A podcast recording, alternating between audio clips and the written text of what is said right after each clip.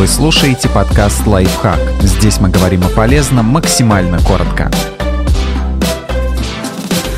Сколько собаке нельзя купаться после обработки от блох и клещей? Спешка может навредить не только питомцу, но и природе. Для обработки собак от блох и клещей используют таблетки, ошейники и другие средства. Многие собачники предпочитают капли, которые защищают питомца примерно месяц. Но важно не дать им смыться, поэтому собаку нельзя купать сразу после обработки. На это есть как минимум две серьезные причины.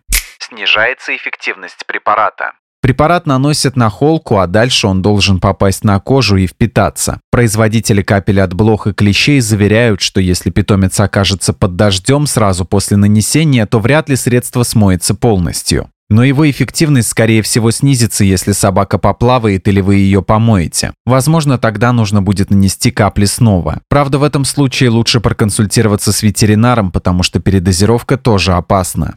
Страдает окружающая среда. Для защиты собак от клещей и насекомых часто используют инсектоакарициды. Когда экологи исследовали водоемы на загрязнение, то обнаружили, что многие из них отравлены именно этими веществами. Выяснилось, что заражают воду купающиеся собаки. Кажется, что размер животных несопоставим с объемом реки или озера, но эти яды настолько сильно действующие, что даже в малых количествах могут навредить природе.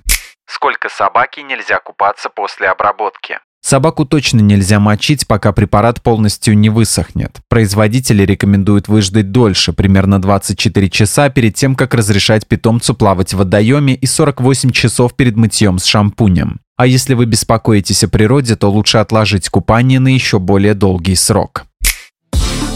Подписывайтесь на подкаст «Лайфхак» на всех удобных платформах, ставьте ему лайки и звездочки, оставляйте комментарии. Услышимся!